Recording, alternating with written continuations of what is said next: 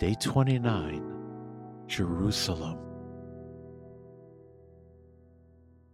A story in our tradition goes as follows Two brothers grew up on a farm on the side of a mountain. One brother married and moved to the other side of the mountain. Soon he had children, but he was never able to make his new land prosper. The brother who stayed to work the family farm prospered greatly, with harvests in abundance.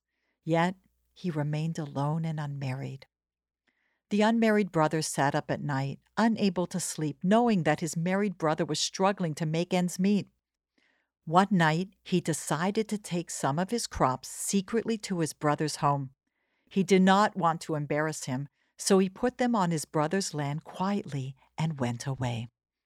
On the other side of the mountain, the other brother was also up every night because here he was, happily married with children, while his brother on the other side of the mountain was alone. What could he possibly do to comfort him?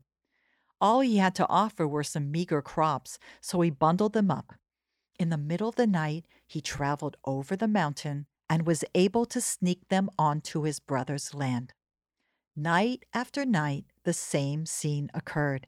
Each brother, unbeknown to the other, traveled over the mountain with his bundle of crops. The secret giving continued for weeks. But one star filled night, it happened that one brother was traveling over the mountain at the same time as the other. They met at the top of the mountain, and each saw the other carrying a bundle of crops.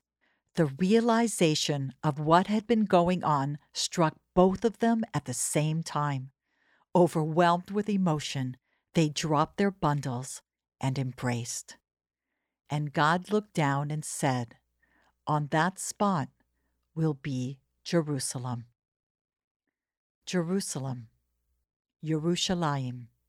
The very word brings forth so much feeling and longing. It is a word that literally means the city of peace.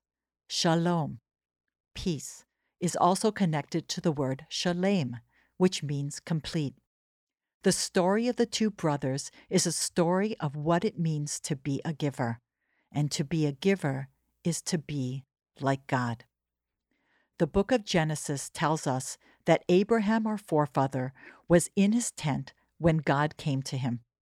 At that moment, three strangers approached from outside, and Abraham ran out to greet them and offered them food and rest. The Talmud asks, How can it be that Abraham would leave God's presence to do kindness for three strangers? This is the answer given. Greater than being in the presence of God is being like God. Abraham embodied chesed, giving, loving kindness. He was emulating the Almighty, the ultimate giver. And our sages say that giving leads to loving. The more that we give to someone, the closer we will feel to them. The ultimate shalom, the ultimate peace, is to be whole, shalem, complete. Giving leads to completion while taking causes separation.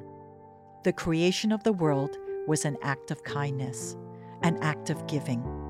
Our tradition points to Jerusalem as the world's center, its heart.